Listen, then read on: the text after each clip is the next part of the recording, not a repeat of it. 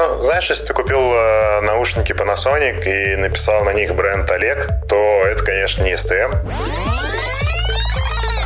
Многие видят в телеграм-чатах эти кейсы, когда начинают покупать э, продукцию производителя, выкладывать ее на маркетплейс, и потом производитель решает выйти на маркетплейс сам. Такого, если ты серьезно взялся за дело, и чтобы твоя продукция не стреляла на маркетплейсах, мне кажется, это нужно скорее постараться этого, этого добиться.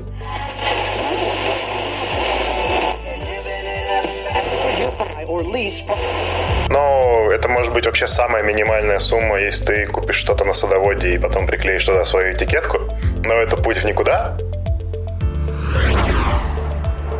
Вы слушаете подкасты «Селлерден». Второй сезон.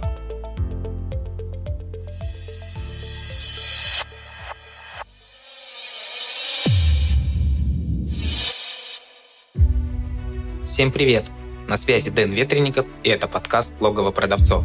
Подкаст комьюнити продавцов маркетплейсов Seller Den, в котором мы вместе с экспертами, продавцами и представителями маркетплейсов обсуждаем всевозможные аспекты работы с маркетами, истории успеха и факапы. Поехали!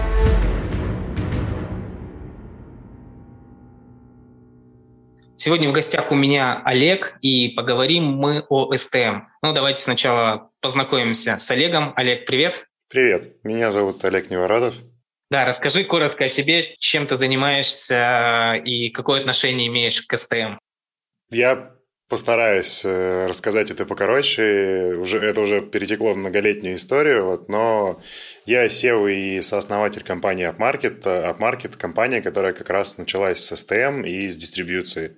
То есть мы начали работать с собственными торговыми марками и торговыми марками других продавцов через свои кабинеты на маркетплейсах еще в 2016 году. То есть именно э, сами запустили продажи товаров на маркетплейсах именно с STM? Да, да.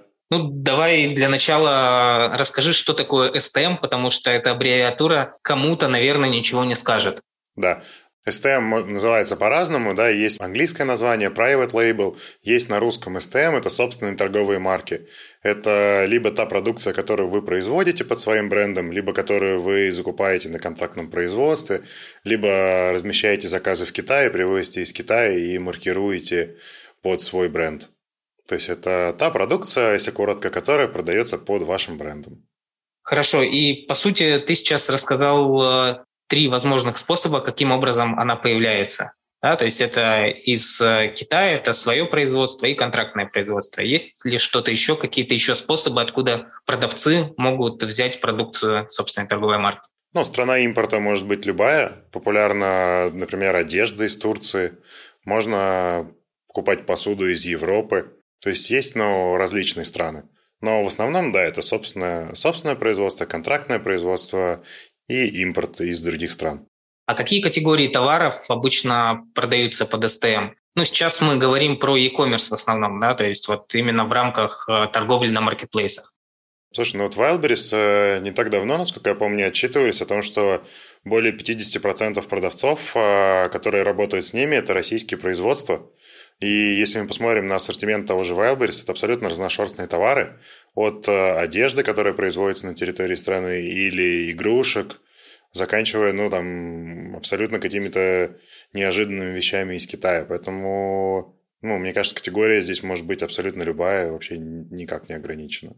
Но самая популярная, наверное, одежда, извини, пожалуйста. Угу. Одежда, да? Ну, она, в принципе, если мы говорим про Wildberries, наверное, самая конкурент... одна из самых конкурентных ниш э, сейчас – это одежда. Да, и в том числе, наверное, STM в одежде.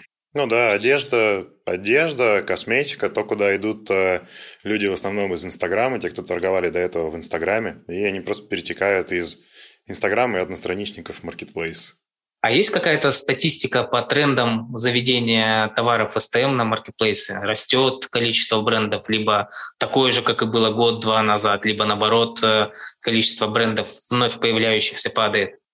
Ну, у нас вот в AppMarket э, клиенты – это в основном держатели бренда или те, кто продают уникальную продукцию, то есть мы не работаем с перекупами так называемыми, и мы видим, что если в 2018 году к нам приходили продавцы, они в основном перекупали продукцию известных брендов, хотели продавать ее на маркетплейсах, то сейчас прям вот э, практически нет клиентов, у кого, у кого был бы не свой бренд. Ну, свой бренд он не обязательно зарегистрирован, но в смысле хотя бы название уникальное, которое они придумали и разместили там на упаковке, либо на стикере. До регистрации еще пока далеко не все доходят. Вот, но уровень рынка сильно вырос. Вот, и если это переложить э, нашу статистику на количество новых зарегистрированных продавцов на маркетплейсах, сейчас там по данным парсинга, насколько я понимаю, в месяц на Wildberries регистрируется примерно 7 тысяч новых юзеров, то, ну, даже если половина из них это STM, то это уже довольно большой объем получается. Ну, насколько я понимаю, грань между перекупом и STM, она достаточно тонкая. К примеру, если ты перекуп, ну, продаешь товар под собственным брендом, это получается тоже STM. Да? Ты его где-то купил, но выставляешь продажу под собственным брендом. Вот э, где эта грань, которую, как там ты считаешь, э, есть перекуп, а есть э, продавец STM? Ну, знаешь, если ты купил э, наушники Panasonic и написал на них бренд Олег, то это, конечно, не STM. Вот. Э, это все-таки... Я даже не знаю, к разряду чего это относится, к контрафакту скорее. А, ну, это, в общем, точно будут проблемы с интеллектуальными правами. Если же ты купил какие-то на производстве, например, вот детский растущий стул, популярная ниша, да, и производство производит эти стулья просто в белой упаковке, и на ней, ну, на ней никакого стикера. И специально для тебя эта белая упаковка маркируется, что произведено по заказу ИП такого-то, для, а, производитель такой-то, то это уже твой там полноценный СТМ. Хотя точно такие же детские стульчики могут продавать еще сотни клиентов этого производителя. А может, расскажешь э, чуть подробнее о своей истории, с чего э, вы начали продажу э, под СТМ, с каких товаров вы начинали, с какими сложностями столкнулись, когда только начинали именно свои продажи на маркетплейсах? Да, конечно. У нас была довольно забавная история. Мы начинали, самый первый бренд, который мы выводили, он занимался декоративным освещением. Это люстры, в общем, точечные светильники. И мы достаточно сильно его раскачали. По, уже в 2018 году он приносил по несколько миллионов рублей в месяц. Но продажи, которые были в онлайне, то есть топовые артикулы из онлайна, они не совпадали с офлайном. То есть у самого производителя в офлайне эти артикулы продавались плохо. И так случилось, что со временем он решил выводить их из матрицы. И для нас как бы это было достаточно таким ну, большим ударом, потому что остатков нет, у нас они продаются, они это раскрученные карточки, вот все, как бы все против нас. Но именно тогда у нас появилась роль э, руководителя закупок по именно зарубежным странам, и мы начали возить эти контейн... ну, контейнерами эти светильники, аналогичные полностью, размещая на том же производстве в Китае, вот, но просто наш производитель не возил, а мы начали их возить под собственным брендом. То есть, наверное, это одно из преимуществ STM, когда ты не привязан к одному производителю, да, и под своей торговой маркой, в случае чего можешь э, продавать и производить товары других производителей. Правильно я понимаю? Да, да, да, да. Там есть один риск на самом деле. Твоя продукция может стать настолько большой, то есть у нас вот был кейс, где в, мо- в моей истории есть кейс, где мы очень много закупали одного товара, а, почти практически полностью загружали производственную линию в Китае, и пришел другой российский крупный производитель на эту фабрику и полностью выкупил эту производственную линию. И мы как бы тоже потеряли этот товар, то есть э, пресс-форма была закреплена теперь за новым производителем, и, в общем, мы не смогли его производить в Китае. Нам пришлось менять пресс-форму, он уже был другого вида, а, другого дизайна, уже не совсем тот товар, уже и некрасиво, если просто в карточке поменять э, фотографии и так далее. Пришлось, в общем, с нуля э, создавать новую, раскачивать. Но это скорее исключение, это вот один раз в жизни я встречал такое. Ну, если продолжить про там, твои товары, которые ты проводи, производил под STM, какие, в каких еще категориях э, ты торговал? Сейчас у нас э, огромное количество категорий. Вот из интересного это освещение, да, потолочные светильники, декоративные, настольные светильники. У нас есть э, электроинструмент, у нас есть э, сантехнический инструмент, новогодние игрушки, сезонные товары, летние в виде палаток, грилей, зоотовары, сейчас вот э, товары для спорта и йоги. Ну, на самом деле у нас матрица STM около 2000 артикулов. Что-то из них э, сезонное и ротируется, Но вот э, в среднем, мне кажется, примерно сейчас 1500 артикулов стабильно в наличии. И в основном это все товары из Китая или есть какие-то другие товары? С Китая, если смотреть в обороте, мне кажется, из Китая где-то на текущий момент это 50%, процентов 20 на России и 30% на Европе. Вот примерно такое соотношение у нас. Угу.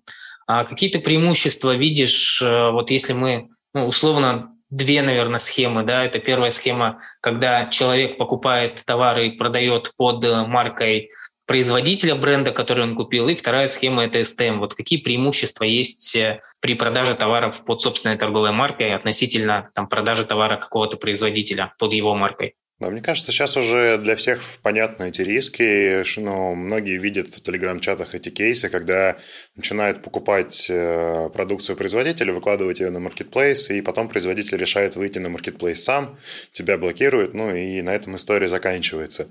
Есть э, кейсы немного попроще, где этого производителя просто выкладывает около 100 продавцов. У него матрица 200 артикулов, всего. А ты смотришь, что в каталоге 3600 там карточек. Ну, в общем, его продает 18 э, продавцов, получается. Как минимум. Это как минимум. Ну, скорее всего, даже больше. В общем-то, можно ли построить какой-то образ бренда на маркетплейсе, создать единую стилистику контента, там, маркетинг делать? Ну, конечно, нет. В таком случае вообще продвигать невозможно. Это такой полный самотек. Когда же мы берем собственный бренд, это тут все зависит только от нас айдентика бренда, когда покупатель в него заходит, как он будет выглядеть, весь его визуал, все описания, все в едином стиле, все там вот характеристики вышкалены. В общем, все сделано идеально. И это зависит только от тебя, и тебе никто не может помешать. Мне кажется, вот STM в этом плане это идеальная история для реализации своих амбиций в создании торговой марки. А, но все же есть какие-то угрозы, а, недоброжелатели, конкуренция. Вот э, на каком этапе вы регистрируете собственную торговую марку, именно бренд, да, торговый знак, и с какими э, негативными э, факторами, проявлениями там, от конкурентов сталкивались? Угу. Ну, с точки зрения регистрации товарного знака, сейчас можно начать на маркетплейсах и без, ее, ну, без регистрации, а потом запустить этот процесс. Но здесь, в общем, если вы серьезно решили браться за дело, то лучше уже сразу запустить торговлю. Ой, торговлю. При запуске торговли сразу запустить регистрацию. Сейчас это действительно не так дорого. Во-первых, можно сделать самостоятельно, оплатив только пошлины. Ну или воспользоваться посредниками. То есть там цена в районе 70 тысяч рублей, если у вас не какой-то товарный знак, где придется э, будет много схожих, придется судиться и так далее. Вот, лучше такие не выбирать, зачем вам проблемы. Вот, и, в общем, стартанули, сразу запускаем регистрацию. Через 10 месяцев никаких рисков, что какие-то патентные тролли зарегистрируют ваш товарный знак, увидят, что у вас успешная продукция на Wildberries и будут приходить вас блокировать. Вот только сегодня в телеграм-чате каком-то читал об этом, что бренд э, буквально на неделю раньше, чем сам продавец, э, какой-то тролль подал заявку и ну, на регистрацию его бренда. Ну, смотри, а существует ведь риск, что э, эта продукция не стрельнет на маркетплейсах, что продаж в принципе не будет, не зайдет, а ты уже подал заявку на регистрацию. Сейчас все еще такое время, когда такого, если ты серьезно взялся за дело, и чтобы твоя продукция не стрельнула на маркетплейсах, мне кажется, это нужно скорее постараться этого, этого добиться. Ну, то есть продается практически все на маркетплейсах, благодатное время, и ком растет. Мне кажется, что тут риски минимальны. Вот, ну, если серьезно настроились на дело. Если хотите, это просто первый опыт, хотите пощупать аккуратно, то ну, можно не регистрировать, подождать несколько месяцев, посмотреть, как аудитория откликается, как товар идет, и после этого подать на регистрацию. Но уж за несколько месяцев ничего не произойдет. Бренд вряд ли сразу станет э, продаваться по 10 миллионов в месяц, и набегут тролли регистрировать ваш товарный знак.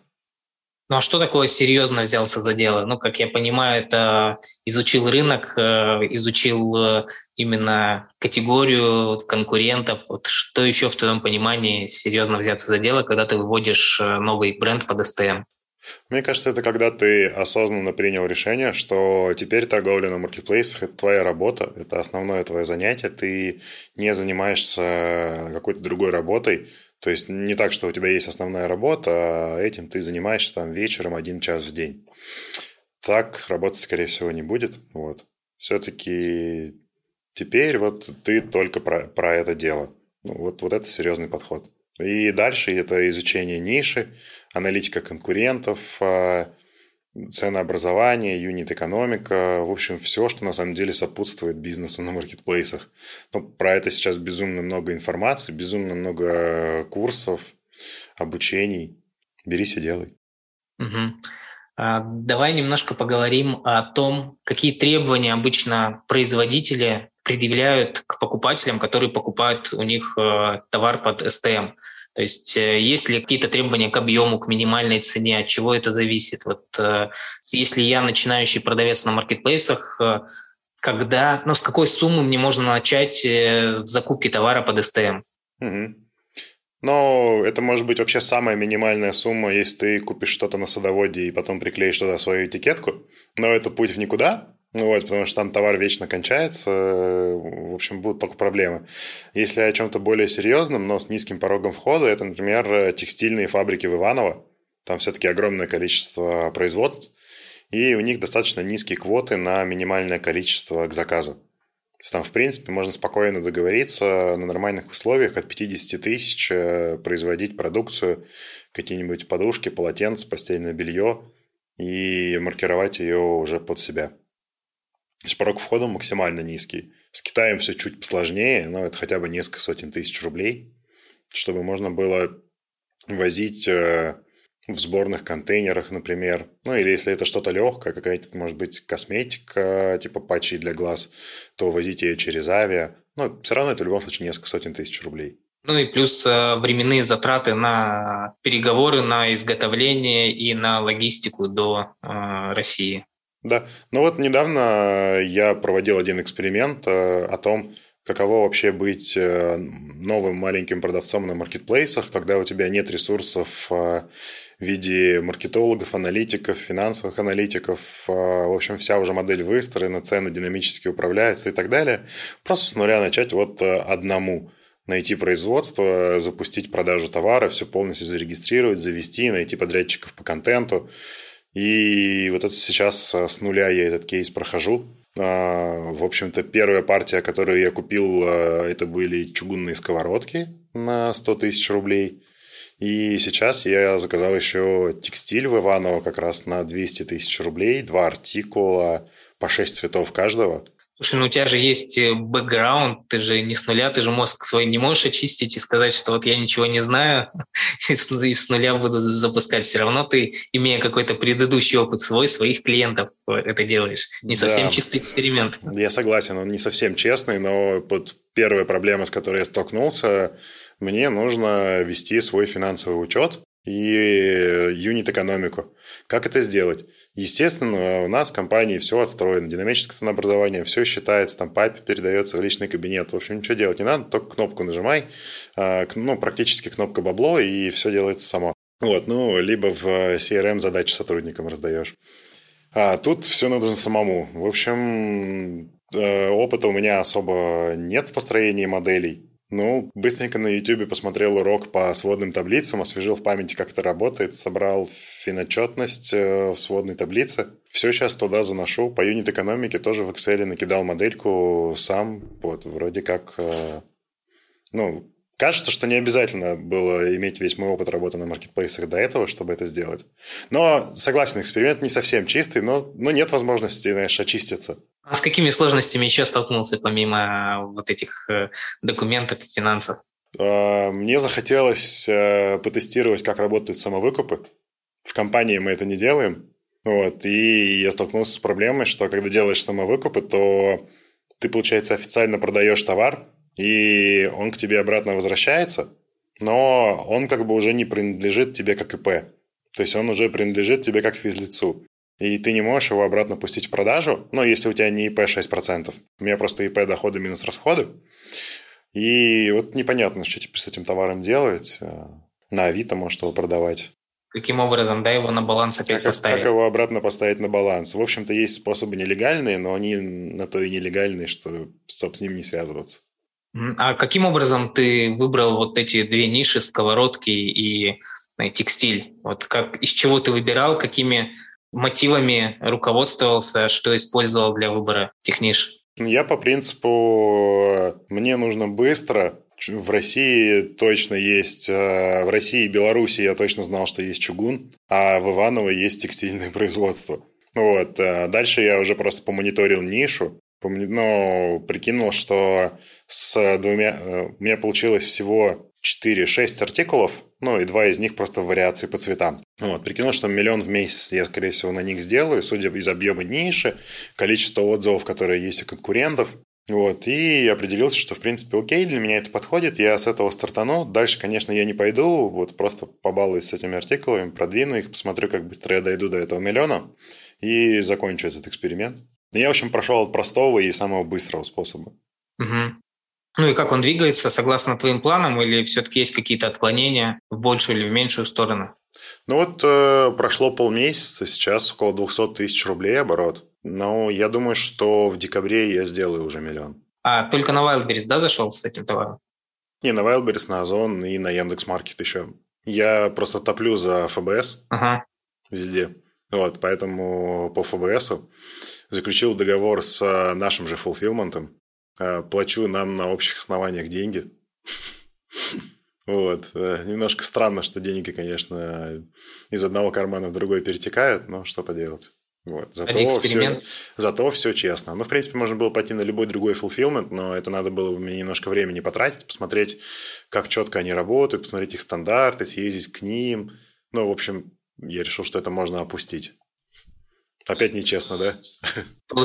Получается, продаешь с одного склада на три маркетплейса ФБС да, товар. Да, да, да.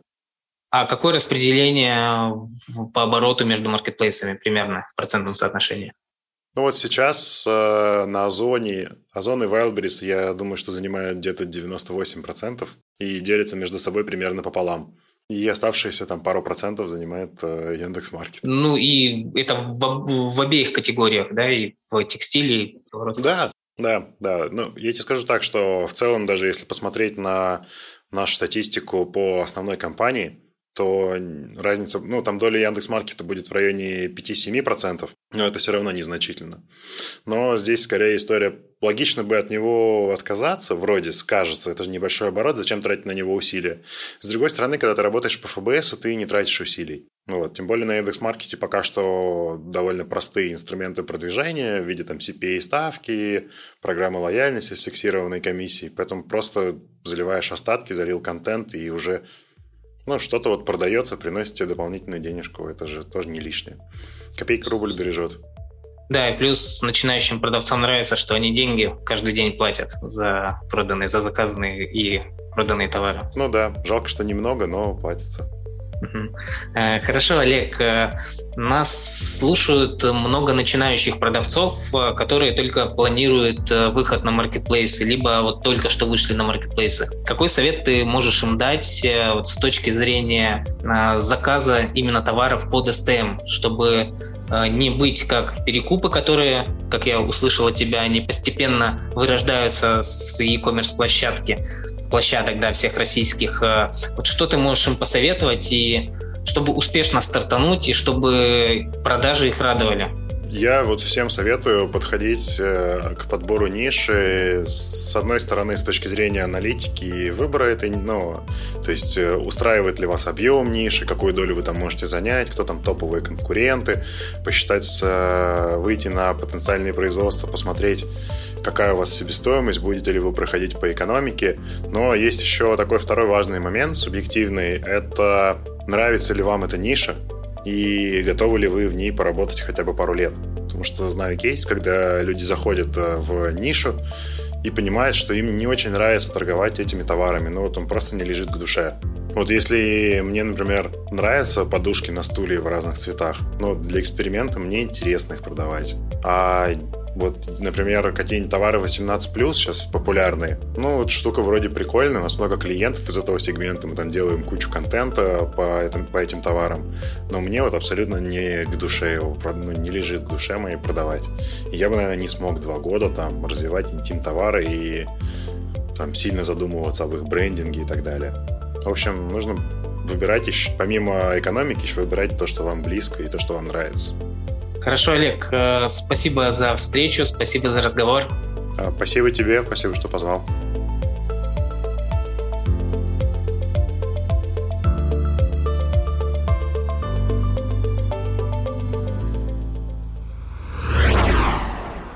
Вы слушаете подкасты «Селлер Дэн». Второй сезон.